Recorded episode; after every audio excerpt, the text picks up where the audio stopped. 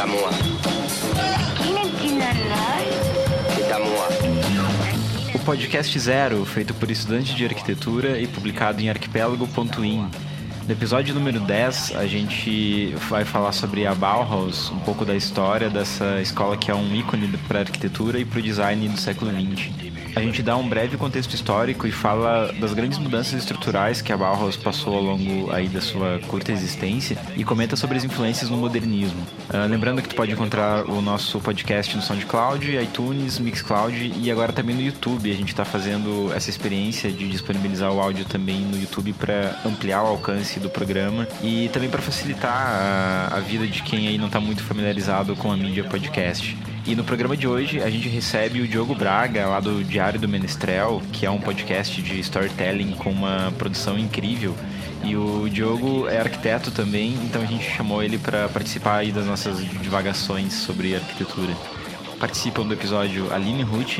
Não vendo muito pelo lado do cliente, mas do lado do arquiteto, que a gente estuda há cinco anos, mas não para fazer a mesma coisa que todo mundo já está fazendo há anos e anos.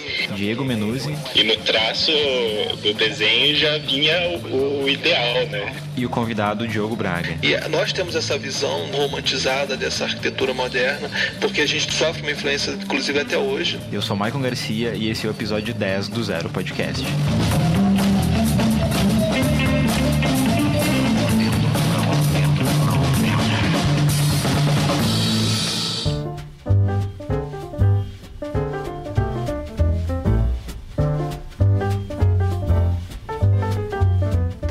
Começar então primeiro com a, com a introduçãozinha do, do Diogo aí, se apresentando para os ouvintes.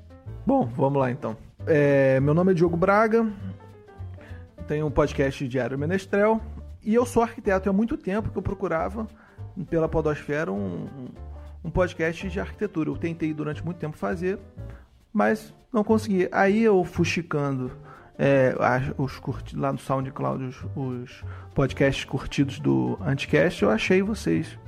E fiquei muito feliz porque as discussões são muito interessantes, são, foram temas que eu gosto bastante. É, dá para ver que vocês fazem um estudo todo por, por trás e gostam de discutir. E eu acho que a questão é, é a discussão. E vocês é, levam isso, levam essa vontade de discutir. Vocês são estudantes e querem desenvolver, se desenvolver cada vez mais. E, e por isso que eu estou aqui hoje. Entrei em contato, estou aqui hoje.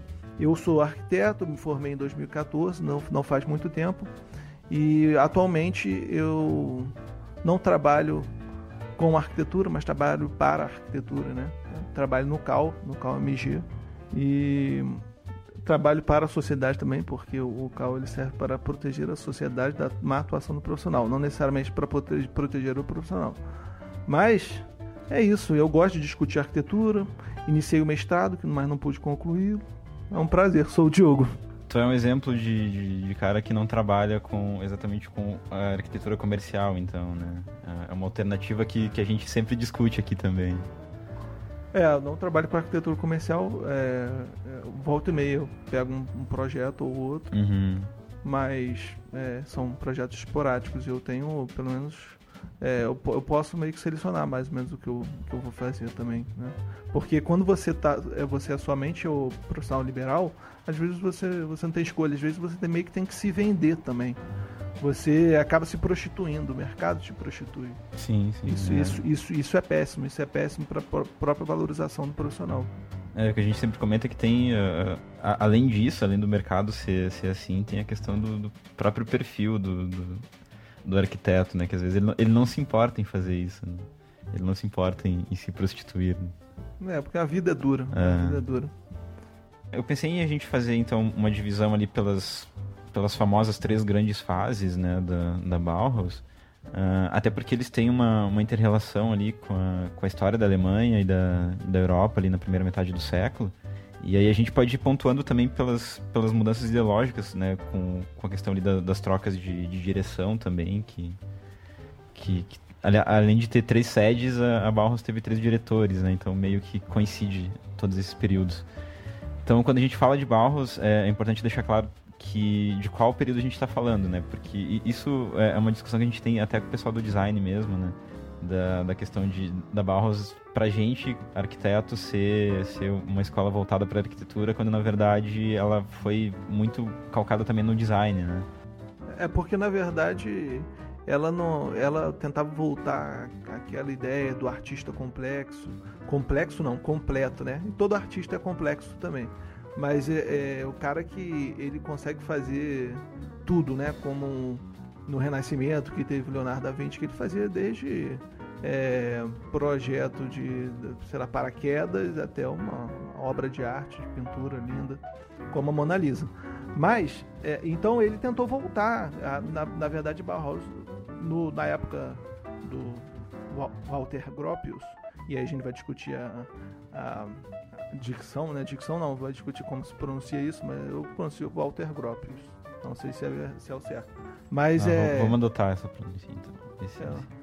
A, o Walter Gropius ele, ele, tentou fazer com que é, meio que resgatar essa coisa da era medieval e que do arts and crafts que é, é aquelas oficinas onde a própria, o próprio local de trabalho a própria residência da pessoa e é um conhecimento das guildas né? As coisas passadas um, um, um para o outro e e, tanto, e a Bauhaus era esse tipo todo mundo fazia tudo e, e tinha um é, você pensar a arte como, como uma coisa só, entendeu? Não pensar a arquitetura separada do design.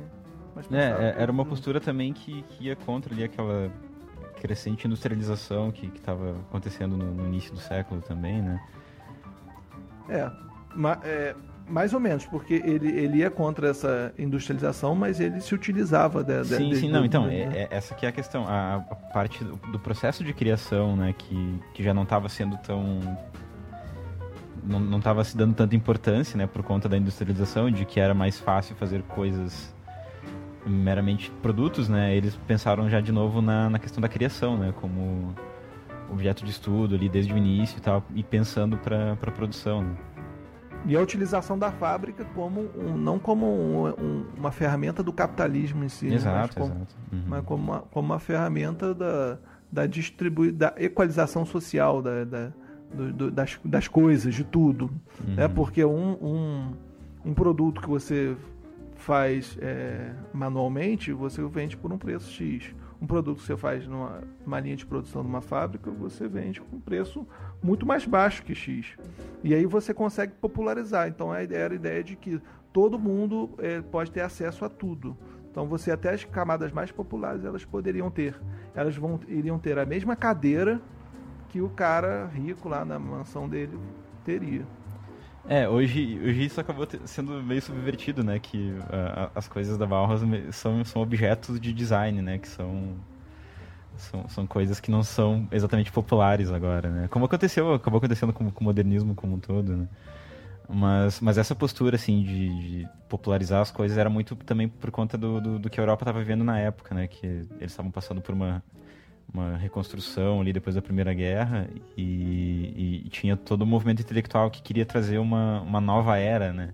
Porque afinal de contas eles, eles tinham acabado de, de, de passar pelo maior conflito da história até então, né? E, e, a pretensão era de que eles pudessem ajudar nessa reconstrução e, e tendo passado a, a, humanidade assim, por esse fundo do poço, digamos assim, né? Como eles, eles colocaram, né? Eles queriam trazer as, a, essa mensagem de renovação também, né? Na, na, na parte produtiva. Me parece que o Gropius ele tinha sido um oficial é, alemão durante a Primeira Guerra, é isso? E isso, isso, diante né? disso, diante disso, depois disso, é, vendo todas as atrocidades que, que, que foram, né, enfim, sobrando do, da guerra, ele, ele teve esse, essa sacada do, do da utopia, do idealismo do, do mundo é, igual e que as pessoas pudessem ter as mesmas coisas, e daí ele fundou a, a Bauhaus? Como que foi? Foi muito motivado por, essa, por esse sentido, assim, de, de que ele viu a, a, destruição e viu a humanidade, digamos assim, regredindo, né? Uhum. E aí depois, como, como já, já tava toda essa atmosfera de reconstrução ali na Europa e, e já tinha muito movimento uh, pensando dessa forma, né? Até teve a questão ali da, da, das novas vanguardas, né? Uh, estéticas ali, do o, o dadaísmo, o surrealismo, que, que eram coisas que já iam para um, um outro lado, mas também como resposta a, a, esse colapso que, que a Europa passou na, depois da, da Primeira Guerra. Né? Mas era mais ou menos isso. E, e até a, o, o, manifesto da, da Bauhaus ali, né, que ele escreveu em 1919, foi... Eu vi um manifesto é. calorosíssimo, exatamente, né? Uma coisa exatamente. revolucionária mesmo, assim. Foi nesse sentido. Ah, e, o, e o que é legal também, pra gente entender o, o, a motivação deles e o sentido que eles queriam colocar nisso, no, no início, é a, a ilustração, né, que, que tem ali no Manifesto da Bauhaus, que é um, um, uma catedral, né, uma, que remete a um, uhum. uma espécie de farol, assim, né.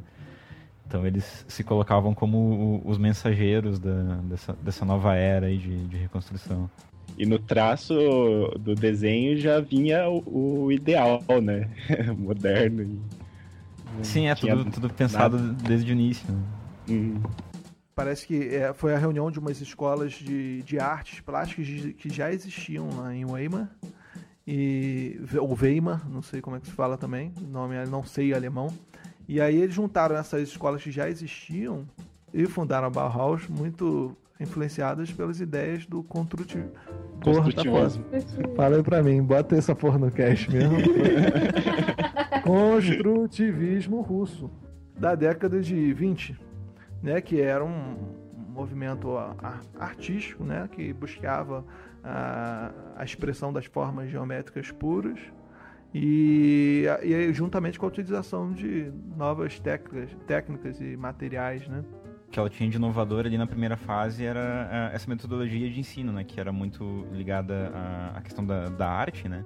E ao mesmo tempo muito ligada ao, ao, ao prático e, e, ao processo de produção, né? De, de, uma arte mais aplicada, de fato até uma questão que, que vai ser alterada depois na fase do, do Miss Van der Rohe lá na frente, que é o, o, foco na criação artística, né? o foco no, no, no, no processo criativo individual também, né?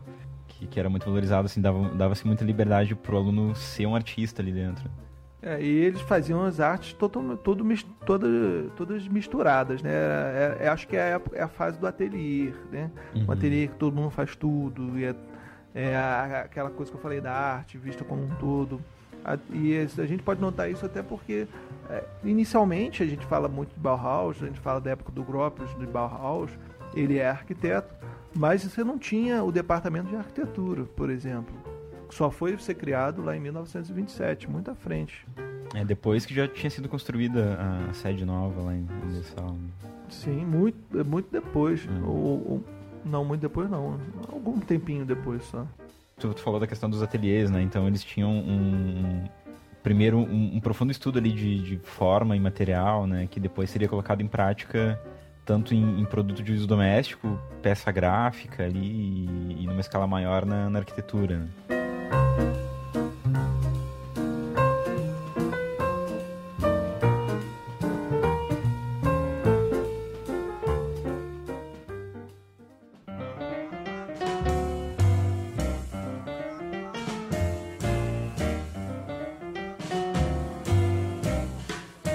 E aí que em 1924 a escola ela decide se mudar. E essas ideias inovadoras elas foram chamando a atenção e a escola foi crescendo, né, de alguma forma, ela teve que se mudar.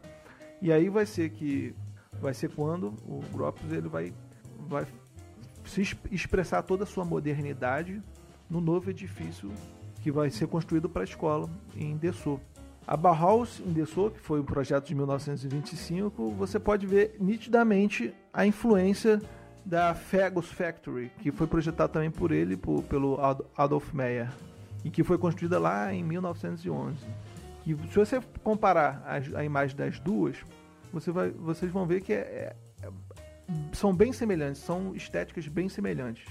Tem aquelas coisas, aqueles dogmas do modernismo que vão ser depois, né, muito exportados para todo para todo mundo, né? Que a Bauhaus ela tem uma fachada livre e os pilares eles são eles são recuados.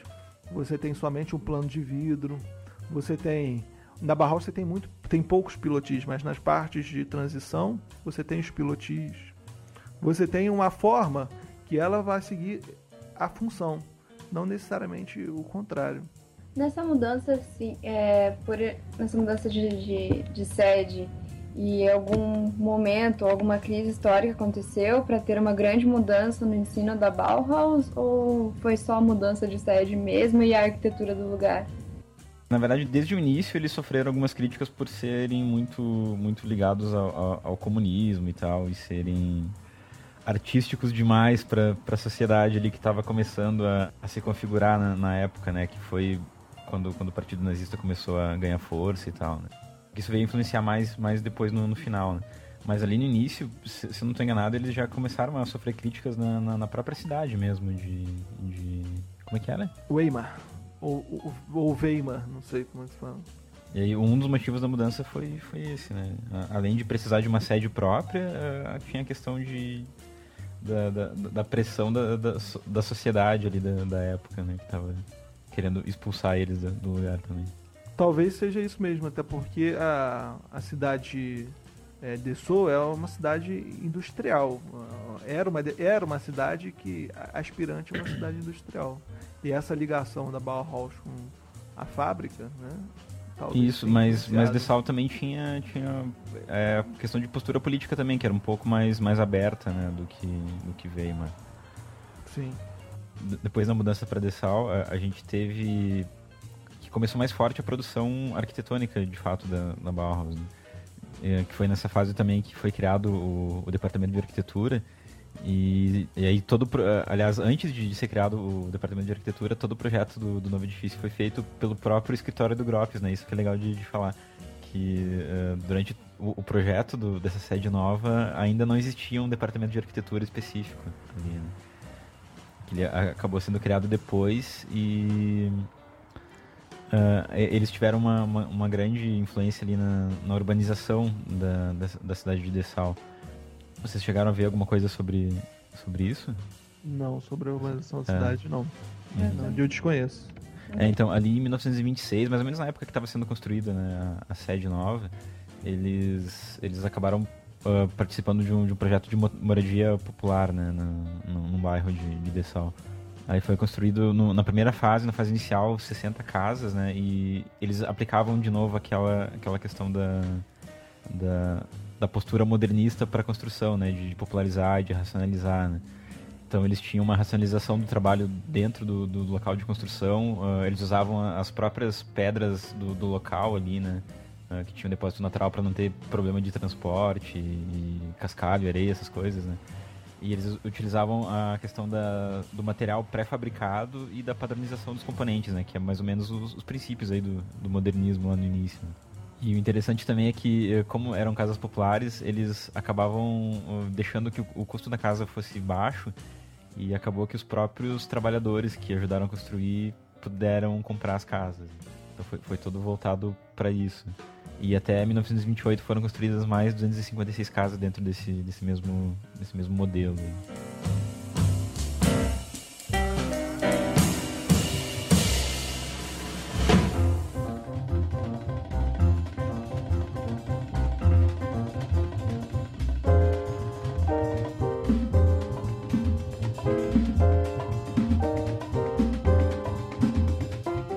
Já que a gente vai falar sobre a troca de direção, acho que a gente já pode pontuar que o que já foi falado, mas repetir novamente, que é, essa escola ela tinha muita influência é, política também.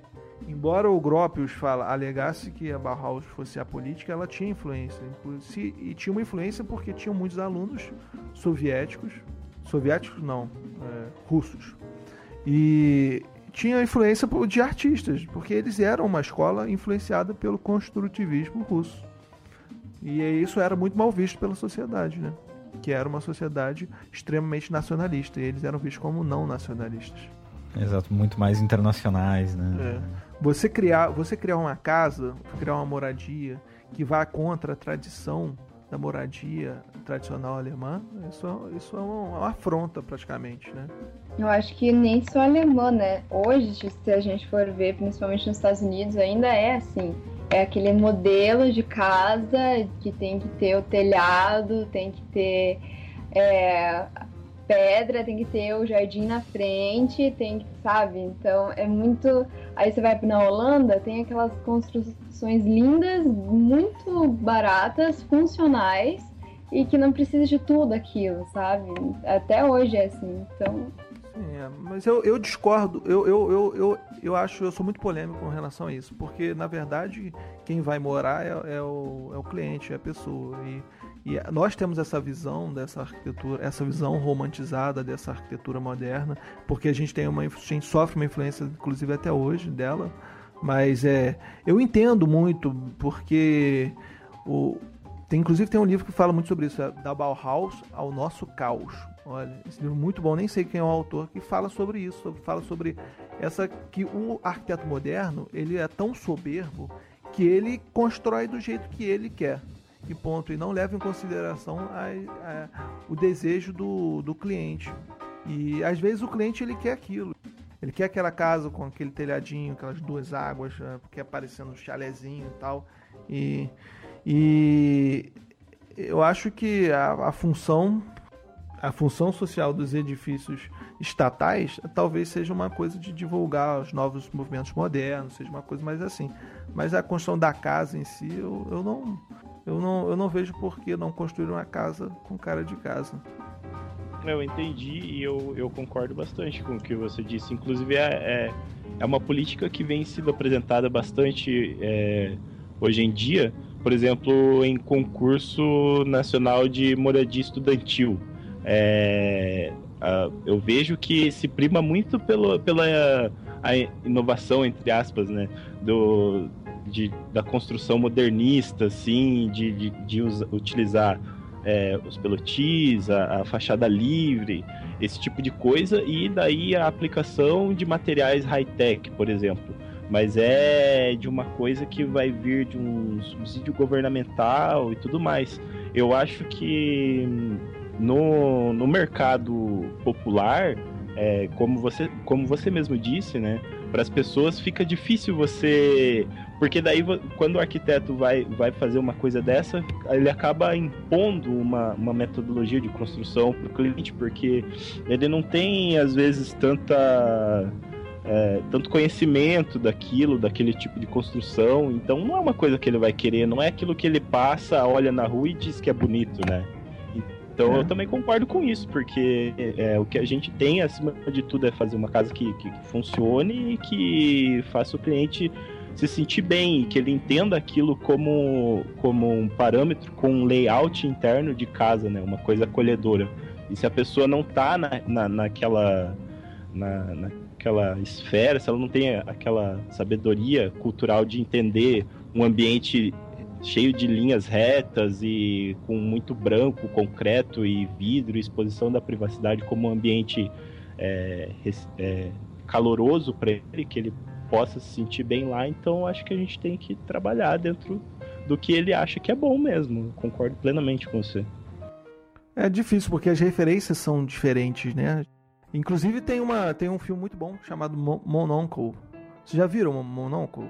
Não. Que, é, que é, é a visão é, de uma pessoa que mora num subúrbio e uma pessoa que mora é, eu tô eu numa periferia. Então, é, no subúrbio que eu falo, é o subúrbio das pessoas, como subúrbio americano, as pessoas que moram em casas assim mais modernas, modernas no sentido do estilo moderno, e as pessoas que moram em casas já antigas e tal.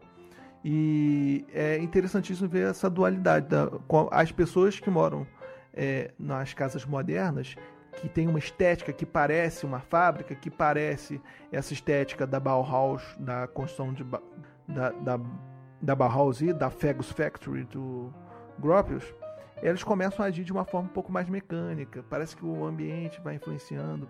E o, o, e o outro não, o outro já, já tem uma vivência um pouco mais humana e tal. É uma, é uma coisa muito interessante que mostra meio que, a, meio que a influência do meio na pessoa. É interessantíssimo, vocês têm que ver. Isso é o filme. Isso é o filme. Uhum. E o livro é sobre o que mesmo?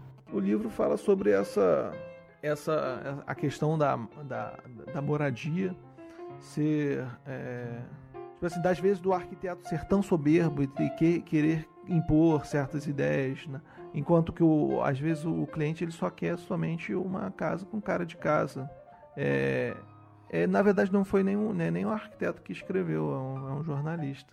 O problemático que eu acho disso é que, assim, não, não vendo muito pelo lado do cliente, mas do lado do arquiteto, que a gente estuda cinco anos, mas não para fazer a mesma coisa que todo mundo já está fazendo há anos e anos, sabe? Não estou vendo isso como um lado ruim, mas inovar, às vezes, eu acho que importa, ainda mais pra gente na nossa carreira como arquiteto, sempre fazer as mesmas coisas, seguir as várias tradições não ter uma alternância, não, não ter uma mudança e continuar do mesmo jeito que tá, eu acho que isso é uma problemática.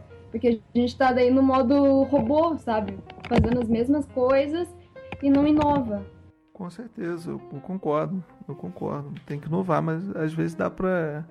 É, você, tem que levar, você tem que levar o cliente com você, né? Você tem que é, fazer ele abraçar a sua ideia e tal. Não, não desafiar. Exato, sem ser arrogante. A gente tem que propor coisas novas. O problema é que a gente está propondo é, soluções é, baseados no modernismo há muito tempo. O modernismo ele teve a sua, é, ele tem todos os seus méritos, ele foi sensacional, foi um movimento que a gente nunca vai esquecer e a gente vai estar sempre sendo influenciado por ele. Mas a gente tem que dar um passo à frente. Eu tenho uma, eu tenho uma visão meio meio né, de que a gente tem que dar passos à frente. Inclusive te, já tiveram movimentos que foram que foram esquecidos, entendeu? É, a gente, ninguém discute mais o, o Aprendendo com Las Vegas, do Robert Venturi, que vai falar sobre. Vai, é um dos primeiros livros que vai criticar o modernismo. Ele vai falar um pouco disso. Ele, ele faz uma visão, não fala que a gente tem que fazer uma arquitetura igual que tem em Las Vegas. É arquitetura espalhafatosa nem nada, mas que a gente tem que aprender com isso, porque o Las Vegas é o, é o exemplo máximo da arquitetura em função de atrair a pessoa, de atrair, eh, de chamar a atenção da pessoa, meio que de ser aprazível para a pessoa. Então você tem um cassino que é uma réplica miniatura de Nova York aí. Então é, isso atrai as pessoas. Então você tá é, é, o exemplo extremo de você fazer uma arquitetura é, banal, uma arquitetura pobre, só para você chamar atenção. Então é um exemplo extremo que ele usa alertando nós arquitetos. A gente tem, no, sentido de que a gente tem que aprender com isso, entendeu? Mas aí esse livro dele sofre muitas críticas porque a arquitetura de Las Vegas é uma arquitetura pobre, mas ele não falou para a gente repetir o que eles fazem lá, a gente falou para a gente aprender, que a gente tem que dar um ter uma visão crítica e, e a gente tem que fazer uma arquitetura que seja aprazível para quem passa também, para quem é leigo, para quem não estudou arquitetura. Eu acho que é meio bizarro assim, tipo a gente é, avançar tanto na, na arquitetura, tanto. Eu, eu penso isso muito na área de, de conforto ambiental, assim.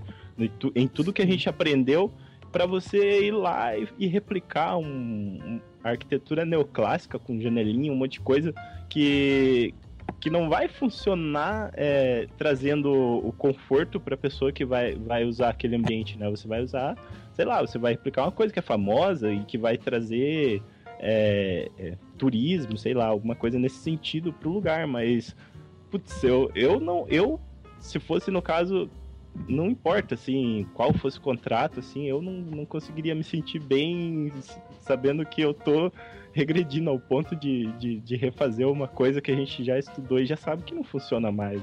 Mas você pode utilizar de formas irônicas que vão vão, vão servir ao, a uma crítica né? Não sei.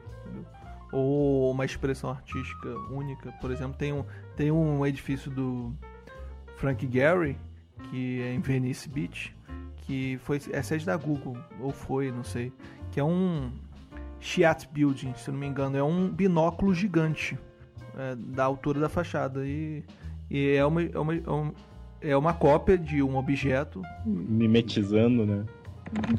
É, bem é mas é aquilo, você passa e é, é, tem, tem uma função artística. Né? Uhum.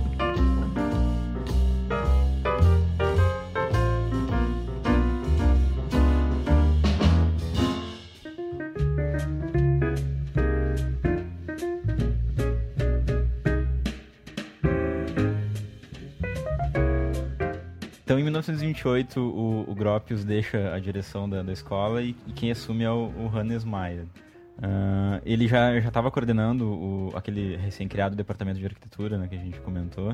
Aí, assim, pelo que eu, que eu ouço falar sempre quando falo de Bauhaus e do Hannes Mayer, do período dele, é que uh, a escola passou a ter um, um viés muito funcionalista. Né? Não sei o que, que vocês viram sobre isso. Eu vi que foi um período negro da Bauhaus. É, pois é, pois é. E É? aí colocando, colocando esse funcionalismo como uma coisa ruim, né? Foi, foi essa a impressão que vocês tiveram também? Que eu tive foi É. primeira vez. Me falaram, eh, foi dividido em três fases, se eu não me engano. Mas a segunda fase, que seria a do Meyer, Mayer, não sei, é, eu acho que a dele que foi a pior, dizem, né? Foi que eu Sim, mas pior em que, que sentido? No sentido do ensino, por ser algo, como você disse, né? Que é totalmente é, diferente do que era antes, não era mais criativo. Era só funcional, não Isso, tinha mais só criatividade. Isso, isso. Eu fui atrás do, um pouco mais da, da história dele, e aí assim, ele, como todo mundo fazia na época ali, ele escreveu um manifesto também, né, em 1928. Lendo esse manifesto, ele tem uma parte que ele dá uma, uma cutucada ali no, no Le Corbusier, na, na parte ali da máquina de morar, né? Aí a gente percebe que quando fala de que ele era um funcionalista, assim, é, é uma questão um pouco mais complexa, né? Ele fala no, no manifesto, assim, ah, construída de maneira elementar, a nova casa não é uma máquina de habitar, mas sim um aparelho biológico correspondendo às necessidades físicas e espirituais. Então ele tinha eh, essa, essa abordagem mais prática, né? mas ele também tinha a, a, a questão de colocar o indivíduo, de colocar a necessidade humana para ser servida pela arquitetura. Né?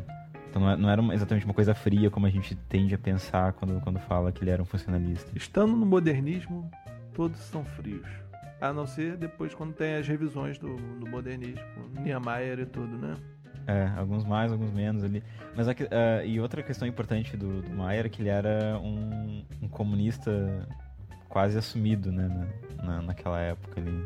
E aí a repressão política foi muito maior, porque, como eu tinha falado, o Gropius ele tinha uma posição meio que apolítica, né?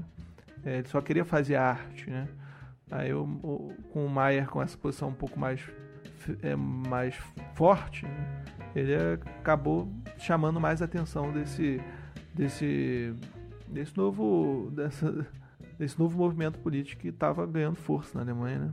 Tem outra coisa que, que é legal de falar do- dessa fase do Maier, é que passou a, a ter na, na, na Bauhaus, lá no, na formação, muito mais palestras e alguns cursos voltados para sociologia e biologia também, né, dentro dessa, dessa abordagem ali que ele colocou no, no manifesto.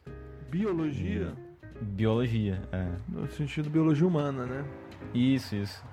Interessante. Então, é- então esse tipo de ciência humana começou a ter muito mais protagonismo ali na, na Bauhaus, né? E aí, por isso que eu achei interessante, né? Porque quando a gente fala do, do- dessa fase, é, eu vejo que, que seria colocada como fase mais fria, né? E na verdade ele tentou colocar muito como, como o, o ser humano no centro ali e, e- e todo o processo de design, de, de projeto de arquitetônico voltado para o ser humano. E aí, justamente que ele, que ele tirou, tirou aquele foco mais artístico que tinha o, o- na, na fase do, do Gropius. Mas o problema do foco no ser humano que o moderno ele tem, ele tem esse foco, mas é, ele é sempre um foco no ser humano médio, na- no, que é aquele cara que tem 1,78m de altura, e é o, é o cara europeu, né? Que é um cara alto, 1,78m, 1,80m de altura. Eles vão fazer as análises do corpo humano e vão descobrir qual, qual que é o design da cadeira mais confortável para esse ser humano médio de 1,80m de altura. É, que é um padrão europeu que não, e que não atende essas diversidades né, que, que existem.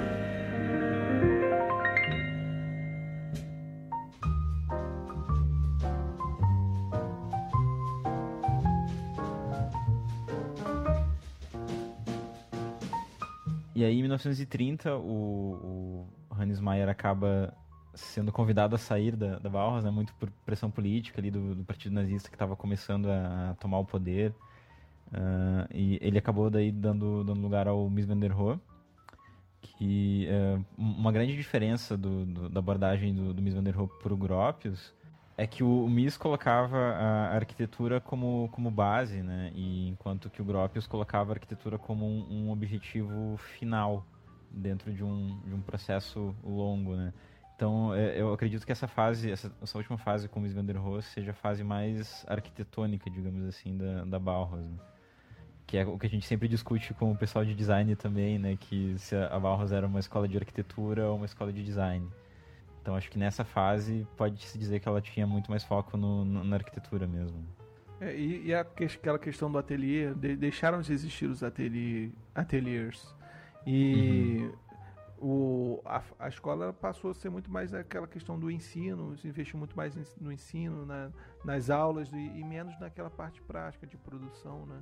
Produção dos protótipos. É, e aquele, é, o, o, curso primário, né, que, que chamava, né, que tinha na época do, do, do MIS, né, que era a, aquela questão de ter uma liberdade total, né, para experimentar, né.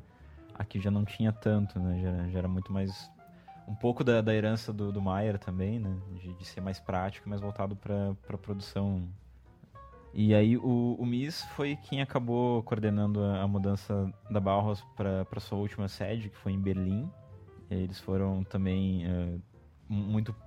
Aí sim, já pressão direta do Partido Nazista para pela questão das ideias pela questão de como a, a Bauhaus se, se apresentava para a sociedade alemã da época, né? Como sendo futurista, eles eram acusados de ser, de ser uh, antinacionalistas também, né? E aí, durante um tempo, o Mies van der Rohe tentou...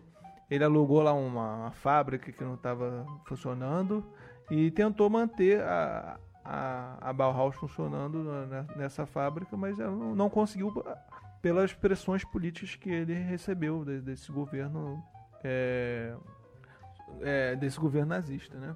É, e a, a Bauhaus é, é era uma, uma escola que tinha financiamento público, né? E, e, nessa fase eles tentaram até continuar ela como uma instituição privada, né? Só que eles acabaram, então, é, perdendo essa, essa verba do, que eles tinham do, do governo alemão e, e perdendo também o, o, os royalties que eles tinham ali com, com, os produtos que eles desenvolviam, né? Então, nem isso eles recebiam mais. E o Mies van der Rohe tentou bancar com o próprio dinheiro dele um tempo, né? E aí a, é, a Bauhaus foi fechada e essa pressão, esse domínio cada vez maior dos nazistas fez, fizeram muitos desses artistas da Bauhaus se espalharem pelo mundo, né? E esse, esses ideais e essas ideias dos, é, do, do, do, desse pessoal da Bauhaus, ele se espalhou pelo mundo e conquistou. Influenciou a criação dos CIAMs, do, do, internet, do estilo internacional. Tanto o quanto o Mies van der Rohe foram para os Estados Unidos, onde eles foram meio que acolhidos pelo Philip Johnson, que inclusive tinha feito, né, em, fez em 1932 a a, no MoMA, no Museu de Arte Moderna de Nova York, fez a exposição para apresentar o que é o modernismo para a sociedade. E quem ganhou muito foi o mundo, que começou a conhecer mais é, sobre essa arquitetura moderna. E daí também começou uma treta entre. É, como é que é? Aí me deu branco aqui agora. Ele é o arquiteto modernista dos mais famosos do, dos Estados Unidos. Não é o Frank Lloyd Wright? Frank Lloyd Wright, lógico, Frank Lloyd Wright. Aí nessa exposição, é, nessa expo na exposição do Bauhaus, nessa exposição que o Philip Johnson organizou para apresentar o estilo moderno de arquitetura para a população americana, é, o Frank Lloyd Wright ele teve uma que é americano, ele teve uma, um espacinho lá reservado para ele apresentar as suas obras e tal. Só que ele não ficou satisfeito, ele achou que era muito pouco para ele e tal. Aí teve uma treta. E aí, volta e meia, esses, esses arquitetos eles vão se bicar. Um, o Frank Lloyd Wright nunca, nunca se deu bem com esses arquitetos que vieram da Europa. Que legal, não sabia disso. Eu também não, nunca tinha ouvido falar. Tem uma treta brabíssima. Eles não. O, ele, o Miss Van der Rohe se o Frank Lloyd, Frank Lloyd Wright chegasse no local que não tivesse o Miss Van der, que tivesse o Miss Van der Rohe, ele não ficava, ele ia embora. Era sinistro. Wright versus Philip Johnson. yes. Essa é nova. Tá, mas é isso enquanto a América ela ficou com, se desenvolveu com ideias arquitetônicas progressistas, a Alemanha ela ficou presa nesse, nessa coisa do tradicionalismo, né? E esse, esse tradicionalismo ele foi liderado pelo arquiteto Albert Speer.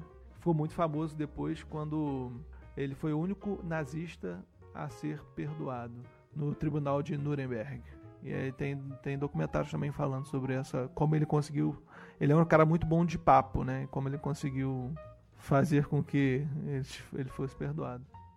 Mas teve alguma influência, assim, é, influência direta da Bauhaus no Brasil, aquela época, ou até hoje ainda tem alguma influência da Bauhaus no Brasil? Que eu digo assim, é, exemplos de alguma obra, falando arquitetura mesmo, não arte, design. É porque a Bauhaus ela se confunde muito com o movimento moderno inteiro, por si só, entendeu? Então você pode ver que tiveram, com certeza tiveram é, influências, mas eu acho que não sei se dá para precisar muito bem que, que influências. É, a tal, tal obra é uma influência clara da Bauhaus.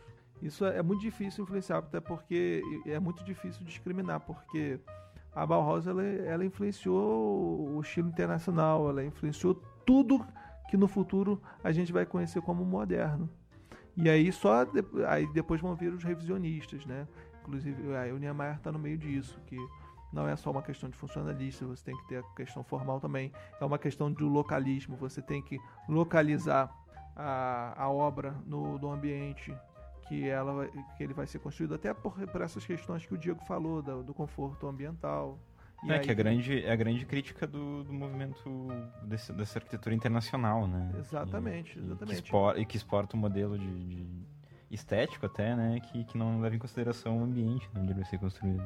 E essa galera do Niemeyer, o Lúcio Costa, essa galera que vai fazer essa revisão para o Brasil, ela vai, ela vai fazer uma revisão muito bem feita, com a utilização de brises, por conta da nossa. de brises, muxarabis, varandas, por conta da nossa, do nosso clima que é muito mais, muito mais quente do que deles, europeus, né? E eu acho que inclusive tem uma historinha quando. Não sei se vocês, vocês conhecem a Casa das Canoas do Niemeyer, no Rio de Janeiro.